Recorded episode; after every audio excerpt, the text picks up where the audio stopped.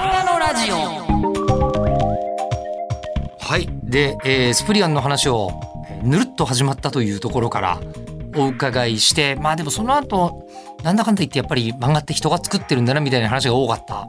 前回に引き続きえ今度はそのこうスプリガンをどうやって皆川先生が書いていたのかみたいな話ですよ。なんかねあのとっても意識先生多分してないんですよ自分では。意識してないけどそしてこだわってないと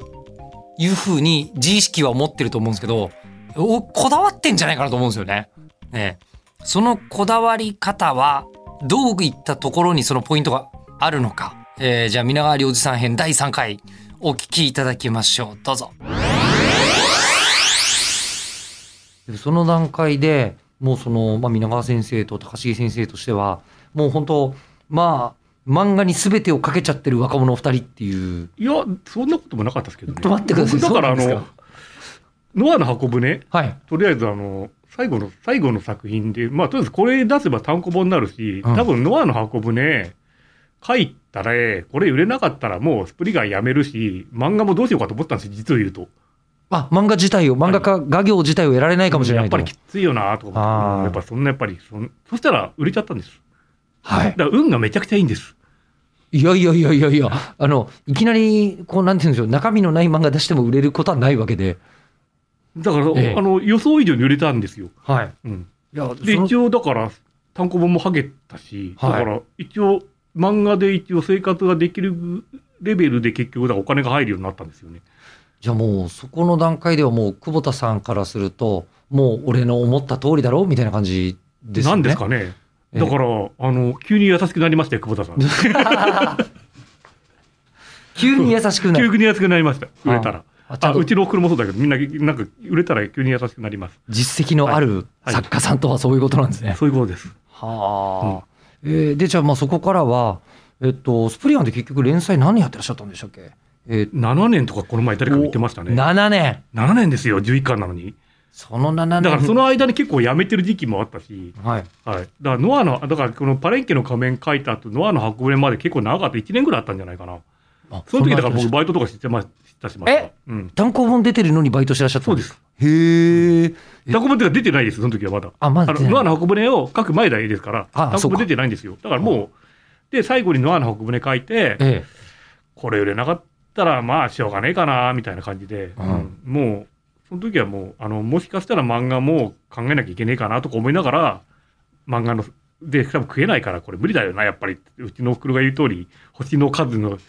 星の、星の一粒にしか、にしかなれないよっていうのは、その通りだなとか思いながら、あの、やってましたね。えいやでも実際のところは先ほども女子高生がそうでスす。プリガン買いに行こうというぐらいのそうなんですよ。俺の横で切ってて、えっと思って、うん認知本当買ってるよとか思ってたんで。をうんそのそのぐらいの認知を、認知っていうか、ねえ、ちょっとびっくりしましたね。まあでもほら、わかんないじゃないですか、自分で結局そういうのって。漫画家さんってあのミュージシャンと違って、うんねあのライそブう目ハウのスがいっ前のぱいになるとかいうのラはイブハウスみたいなわーとかなないいでんすよねで、うん売れてるかどうかわかんないんですよ。うんでも一応、数字は出るんだけど、ピンとこないじゃないですか。うん今までは何番部、うんそっか、こんなに買ってんだけど、全くわからないって感じだったんで、あだーからシャリムに仕事やるしかないんですよ。うんうん、でもうそのシャニムに仕事をじゃあ7年ぐらいずっとやってる間はもうあわかんないです将来の展望とか考えるあ余裕ないないいないです、ないです。もうスプリガンなんてもう本当あの、それこそ絵がゴロゴロ変わっちゃってて、はい、あの、本当みんなに申し訳ないんですけど、こんななんか不安定なものを出しちゃった。いやー、でもなんていうんですかねそれこそ大友克洋が出てきた時に皆さんがすごい驚いたように、はいこのクオリティでずっと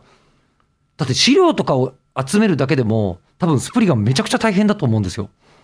なんですかね当時ムーですかねちょあっんまとりこうちいょっうと思こってますいや別にいけなくはないと思いますけど、 はいはい。あのいや資料がないわけじゃないですかやっぱり古代遺跡とかになると。図書館とかに行くとありますよ。あ昔はネットないんで、あの、うちの近所の図書館とか通ってましたんで、通って、はいじゃあこうなってるってことはきっとここの写真には写ってない部分はこうなってるはずだなそうですみたいなのを想像して絵想像にししてながら書いてましたね。うーんだってあとはもうほら、作り物なんで、はい、もういいや、嘘でっていう感じで、 フィクショあンだかるとらころは割り切ってやってましたけど。いやでもこの間、うんだって、だって俺、後で聞いたら、あの、パレンケの亀編で、はい、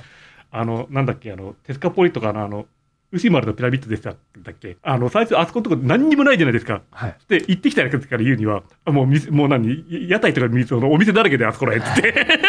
言われたんで。やでもスプリガンの作品性からするとあんまり屋台と屋台とか出てくるよりもなんもないあそ方こがらいい、辺ね、お店だらけだよっつって。 こんこんな広い区間ねえよとか言われたんで。この間あのこうゲーム作ってる人に聞いたのが、はあのよくリアリティが大切みたいなこと言うけど、はい正確じゃないと、い。そうですよ。ええあの人間こう横に手をパタパタやっても空飛べないじゃんとうん。うん。でもパタパタやって飛ぶゲームあるでしょうん。で重要なのはビリーバビリティだって言われたんですよなんすかそれ。信じる信じてそんなことありそうだよねってああ、はい。。いううん感じの方が全然重要だっていう話をはい。しててでそれで言うとスプリガンってまあ本当にこんなエージェントいるのみたいのは、はいあのちゃんとギリギリリアリティはある気がするんですよね。そうですね。だから僕の中でも、あの、嘘だっていう結局境目あるじゃないですか。あここまで行っちゃうと嘘みたいな。こはいこまで行くと、もうなんか、ちょっと信じられるかなってレベルのところの境目のところは一応守ってます。はい、はい。ここまで行くと嘘かなっていうところはもうあんまり書かないようにはしてますね。ああ、書かない。書かないというか書けないですね。あ、これ書いちゃったらう、もうあまりに嘘くなり、なり、なりすぎるからっていう。手が止まっちゃうっていう感じなんです止まるっていうか、あの、だから軌道修正でなんとかだから、ここは、あの、もうちょっとリアリティを持たせようとしようとする方向に、だから、もうあの、はなあの、話を持っていきますねう。ーん。だから例えばだから、いろいろ振るんですけど、はい。あの、例えばその、漫画ってやっぱりあの、少年誌ってそうなんだけど、開いて結局だから、びっくりさせるのが基本じゃないですか。だかあらあ。結構ねは、無茶な開きとかやるんですよ。あはえーっていうような開きをやった時にあ、はい。何も考えてないんですよ、当時、その時は。ど書いちゃったけどいいかな、みたいな感じで。でも、ある程度、ここら辺まで書けば軌道修正できるってところで一応止めてんですよ。ちょ、ちょ、ちょっと待ってください。具体的に教えていただくとどういうことなんですかね。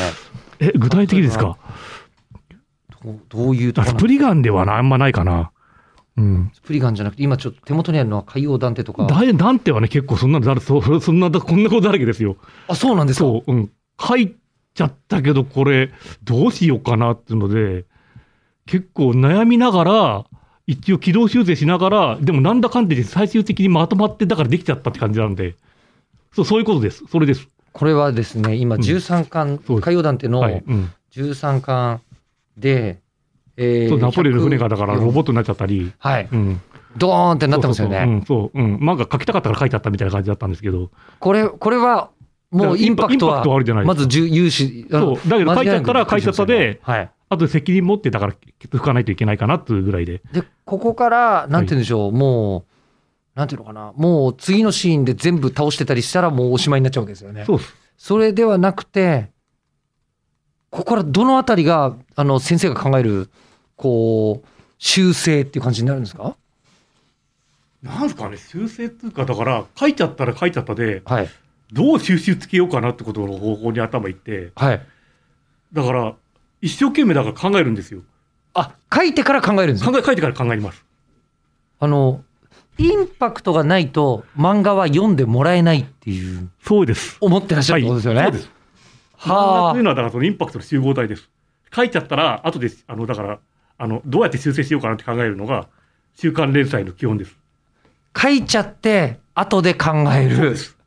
これが基それ本。で、まとまりきれないととんでもない方向に行っちゃって、もうまとまりきれなくてぐちゃぐちゃになる時もあるけど、はい。僕の場合、幸い、今のところ、かなり神様に助けてもらってます。それを才能って言うんじゃないですか。才能とは思わないです。神様です。神様。はい。はあ多分、漫画の神が味方してくれてるかな、みたいな。あるんですか。あると思います。いやもう例えはばいじゃあ、スプリガンで言うと、まあ、本当にいろんなタイプの、まあ、特殊部隊だったり、スプリガンそのものの中、ね、特殊工作員がいっぱい出てきているんですけど、最後の最後に全員ちゃんと集うそうです。展開になるじゃないですか。みたいなのっていうのは、おなんかやってるうちにみんな集まってきたぞみたいになるんですそういう感じです。本当にそうなるんですか本当にそうですよ。本当にそうなるんです本当かにそうなります。ほう、それはやってるうちに自分だかでらも。漫画は生き物なんですよ。はだあ、から俺もだから予想できてないんですよ。書いてらっしゃる時に、そう。でも、ストーリーの先は例えばだから、漫画ってやっぱりそのリズムがあって、例えば1話で読ませるときに、はい必ず、はこれは何だろうって思わせるような展開を書かなきゃいけないんですよ、その1話の中で。はい。はい。で、そうしないと読者って読まないじゃないですか。まあそうですね。そう先どう次が気になるみたいな感じの展開にしないといけないんですよ。で、後で考えるんですよ。うん、でもとりあえず気になるって終わり方だけどはい。さあ何が気になってたのかなっていうのは後から考えていくそうです。で、ななんかまとまってんです。なんかまとまるだから、それがまとまんない時も多分、いつか出てくるんじゃないかなと自分では思ってます。あの、えっと、一つはい疑問がある、ありまして、いわゆる雑誌に載せる作品だとすると、はいあの、ページ数って決まってますよね。はい。もしかしたら、あと、なんか、5ページで終わるかなと思ったけど、あと、何十、何十ページかやっぱ欲しいなみたいな時ってありますよ。。すごくあります。すごくある。ではいその場合は、どうする単行本で書き足せます。で、大体長尾さんに聞いてます。あの、あと何ページ書き足せますかみたいなさ。あと何ページ書き足せますかはい。はあ、結構よくあるんです。あります。で、実際に書き足すわけで書す。き足します。あのはい。大変っちゃこれやっぱり。りだから足りねえなと思って、アームズの時が一番ひどかったかな。あ、そうなんですか。アームの時に、絶対これ足りないよねとか思って書いたんですけど、はい。だから僕多分あの、アームズの改訂版とかその、その豪華版みたいなところです。40ページぐらい書き足してるんですよ。あそれぐらいあれば、あればできたんだけど、もう、サンデーって結構、半年前ぐらいから、ここで終わりねって決められちゃったんですよ。はい。まあまあまあ。もう終わりますって言ったら、もう、じゃあこの回で終わりでっていうふうに、うんあの、あっちもちゃんと、あの、その、台割りしなきゃいけないんで、うんだからもう、そこ決められちゃってから、そこで収めなきゃいけないいけないんで、でも、無理だよなとか思ってて、 で、やっぱり、アームズの最終単行本だった時には、やっぱ中途半端に終わっちゃったかなってとこがあって、自分の中で書ききれてないところが結構あって、それは、あの、やっぱり、愛蔵版とかはで修正して、あの、出したりしてますね。これ、やっぱり超第一線で活躍しているプロでもそうなんですね。いやこ、れは。みんな一緒だと思いまあす。むしろいやみみんな一緒なのかどうかわかんないですけど、むしろ第一線の方はそうなのかもしれないですね。なんか、そういう緊張感で仕事してるという言い方も変ですけど、でこの間って、ちはやふるも、はい。あの、時間最終巻って書いてあったら続きありましたから、ああ、です。 うん、だから最終巻じゃできなかったんですよ。できなかったっていはうおっしゃってました、節あ分先生だ。からやっぱり、えちゃんとあの出したら出したら、台割りがあるんで、はいそこに収めないといけないけど、やっぱりどうしてもやっぱり収まりきれなかったりするんで、うんははいあ、じゃあ、まあ、それはだけでも未熟なところなんですけどね、やっぱりね。まあでもそうは言っても、やっぱり書いてらっしゃる方がどうしようかなっていう緊張感があった方が、だから、ダンテだって、最初208ページって中川さんから聞いて、208ページなんとか収めないとと思って、単行本一巻。はい。うん。そんな感じでやってましたよ。それが208ページに収まることはしてます。してる。はい。ええ、これはできるようになったってことなんですかなったんです。やっぱり、はい。そこは、ああのの、一応、スキルがついたんですよ。経験が。経験がそうさせてました。はあ。で、アームズの時は経験不足だったんですよね、多分。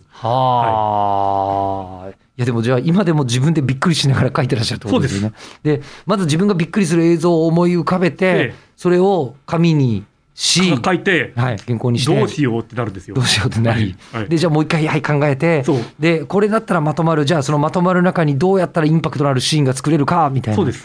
考えて毎回そういう形でやってるんで、まあ、基本的にみんな一緒だと思いますよ、あー漫画家さんって。うん、もうみん書いちゃったけどどうしようみたいな感じですよ。皆さんびっくりさせたいんですねそうです。うんそれが漫画の基本です。それは久保田さんに教えてもらった漫画の基本ですよ。あのーそのはい。漫画の基本がそうだっていうのはすごくあのー改めていっぱい読んできて思うんですが、はい。ただ皆川先生の場合やっぱり絵の魅力の作家さんでもあると思うんですそうですかね。はい、 いやいや何をおっしゃいますやらいや、僕、そんな、だからじ、もう、それこそスプリガーなんかブレブレだったし、はい、もうなんか自分の昔の意味の嫌いなんですよ。え、そうなんですか。はい。これ、もうなんか、うわー痛い。だから自分が言わ一番わかるじゃないですか、書いてて。はい自分の絵が下手くそなのが一番わかるんですよ。でも僕、そうですね、いまだに、あの、僕はあの、そうですね、結構本屋さん、まだ今でも行きますけど、はい。あの、すっごい通ってた頃にはい。ピースメーカーの一巻の表紙見たときに、はいすっげえかっこいい色気のある本があると思って買いましたあーありがとうございざいます。うん。ええうんで、お、これは、あの、でも確か皆川先生って原作付きで書いてることがほとんどだったよなっていうふうに確かあ漫画ファンの知識として思って、はい。でもあれ今回原作ないんだなって思いつつも、はい。やっぱりこの絵の魅力のある方だから原作いっぱいつくんだろうなって思ってたんですが、はい。あのむしろご自分ではあんまりそういうデザイン性が高いとかいう意識もない原作も減ったけども、まあ、言われたからやれいややるだけで、いやもう原作やれ、原作つけろって言われたらやるし、ななければて自分めえでやれっでて言われたらやるし。やるしってはいいうはいんことなんですあんまり考えてないですね。面白いかあったらいいかな。読者が喜んでくれりゃ何でもいいやって感じですよ。はあ、はいうんはあ、えじゃあ絵に対するこうなんですかこだわりって一言で言っていいのかどうかわかんないですけどこれがいい絵でこれがそうじゃなくてみたいなっていうのはこだわりですか。はいあのーきあの、断ち切りはしないぐらいですかね。あの、コマ全部だから、確かにあの、うんそうダンテダンテは普通の本みたいに、真っ白じゃないですか、周あのり。うん。いわゆるこう小口っていうんですそようねです、ないです。あの、スプリガン最初の時あるですよ。スプリガンはありもうますすごい嫌だったんですよ。1、2巻はだから最初だから、もう最初普通にだから断ち切はいりはいはいに書いたら、はい漫画こうじゃねえって散々バリ言われて黒田さんに、そしたらもうもうは、もうちょっとよくわからなくなっちゃったから、全部断ち切っちゃったんですよ。 最初の時 は。最初逆にでもやっぱりそうなると、今度、構図がおかしくなっちゃうんで、人物真ん中で立たせたいのになんか端行っちゃったとか、はいうん、若い若いわけわからなくなっちゃうんで、だからやっぱり途中でやめました。今ちょっとスプリガンの一巻とだ八から巻ちょっと売れてからね、あの、そういう、あの、なんていうの、わがままが言えるようになったんで、今おもろいですこの比べ方したことなかったです、はい、うん。スプリガンの一巻と八巻を並べてみましたでしょ、うんはい。あの小口のところで黒い部分が出てくるのは断ち切りじゃないでですか。も、あの、やっぱりほら、そ雑誌社によって本当は断ち切ってないんだけど、はいあの、大きなコマを大きく見せるために、はい。あの、わざとですけど、たきら、そこの大きくされちゃったところもあります。あの最初のスプリガンって。印刷をこうそうそうそうそそうのキュッそとうそうそうえっと、なんですかねいわゆるまあここからは映りませんよっていうところを他よりも違うサイズで撮ってるからそうなるという。んそんな感じでスプリ、最初のスプリガンの時やられてましたね。確かにでもスプリガンはもう後半になるに従って、うんどん白どくなっていんったでしょ。はいその小口の部分が白くなっていきます。アームズになったら完全に白いと思いますよ。あ、でもないかなそう。だあ結構、あの、大駒ひ開きになるとやっぱりちょっと、あの、大きくされてたかな。でもダンテは完全ないですなよんてね開。かないです。ねはい。うん。えこれ構図のためにそうなんですか。そうです。構図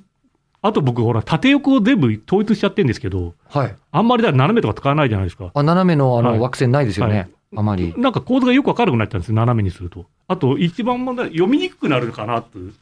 斜めのまで、こうやってガガが入ってるの、いや、なんか結構凝ったやつが、その、あの、その割り、割る人とかの漫画って見づらくて、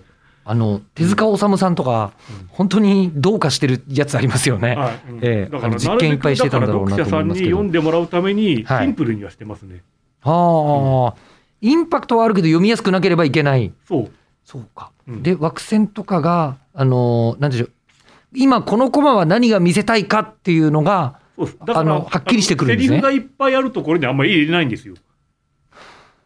あのそう思います。皆川先生の漫画ってサイレントのページと、うんあの文字いっぱい詰め込むページの差そうですすっごい激しいですよそうでねす。。だからそ、そういうはあ文字いっぱい詰め込んでるところは、別に読まなくていいよって感じで読むあの書いてるんですよ。まあ、絵としてじゃなくて設定が伝わそっうてでいすくね伝よわっっててくれいれうばいいいいって感じですね。メリハリがすごくつくんですね。そうで。す。だからそれはもうすべて読者のためです。ははいあ、まあそれをもう散々ばたき込まれたんで、そういうことを。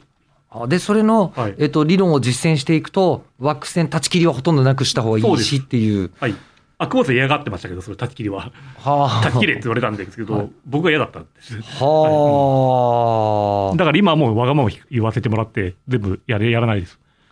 いやーうんそういうこだわりなんですね。そうです。なんか、あの、CG がとか、手書きがとか、そういうこだわりよりも、まあ CG も一応、はそうですね。そうですね。CG もあの一応、だから、あの、うん。それがだから効果的であれば、ガンガン使うし。えちなみに今は、まあ、今今は完全にデジタルになっちゃってました。完全デジタルはいもう、うん。でもさすがにスプリガンの頃違いますよね。あまだ全部時代が違います。あ全部アナログ。どのあたりからこれからアームズの時から結構あの CG を入れ始めたんですよ。であ、その時はあのそほら、そう CG で加工して貼ってたんですよね、原稿に。ああ、インプリントアウトしたものを。そうそうそうそう、はいはいで、ダンテの最初の時もそうだったかな。なんか6巻ぐらいでしたっけ完全にだからフリーデジタル、あのそのデータで結局入稿するようになったのが。フルデジタル入稿に。でフリーデフリーデジタルとか、あの時も原稿あるんですけど、うん一応あの、だからその描いた絵をスキャンして、そこにストーン貼ってデータにしてだから渡してるってのは多分6巻ぐらいからだったっけあ、4巻だっけあ、3巻か。4巻か。僕が担当した時は5巻か6巻そうそうそうだから四巻そこはもうフルでいいです4巻か3巻ぐらいでしたね。それからそういう感じにデータでするようになりましたね。まあ時代の流れっていうのもありましたし。どあとどは、あの、スタッフがやっぱり、あの、あの、いい加減デジタルにしろよって顔してた んで、あの、スクリーン等とか削るの嫌だよみたいな感じだったんで、はい。まあしょうがないかなみたいな。いや、でも本当、皆川先生、ありとあらゆる周りの状況を受け入れますよね。 それは気持ちよく働いてもらわないと困るんで。はい